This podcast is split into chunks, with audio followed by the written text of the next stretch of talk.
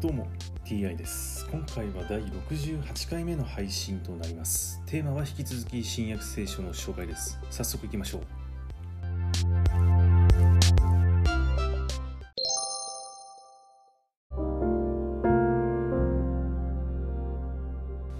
新約聖書第67回。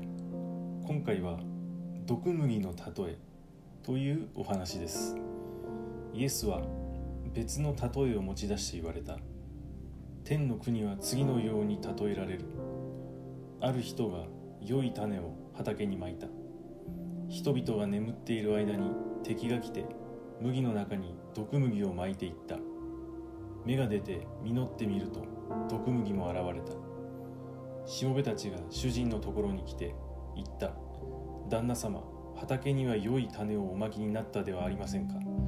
どこから毒麦が入ったのでしょう。主人は敵の仕業だと言った。そこでしもべたちがでは行って抜き集めておきましょうか。と言うと主人は言った。いや毒麦を集める時麦まで一緒に抜くかもしれない。借り入れまで両方とも育つままにしておきなさい。借り入れの時まず毒麦を集め焼くために束にし麦の方を集めて蔵に入れなさいと刈り取る者に言いつけよう。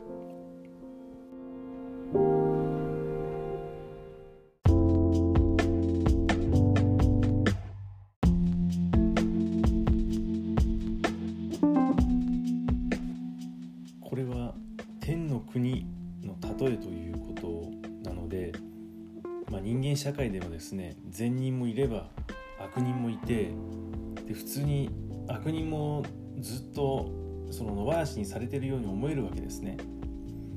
まあ、しかし借り入れの時最後には悪人というのは善人と一緒にまあ借り入れられてで分けられて焼かれると、まあ、そのようなねイメージの例えだと思いますね。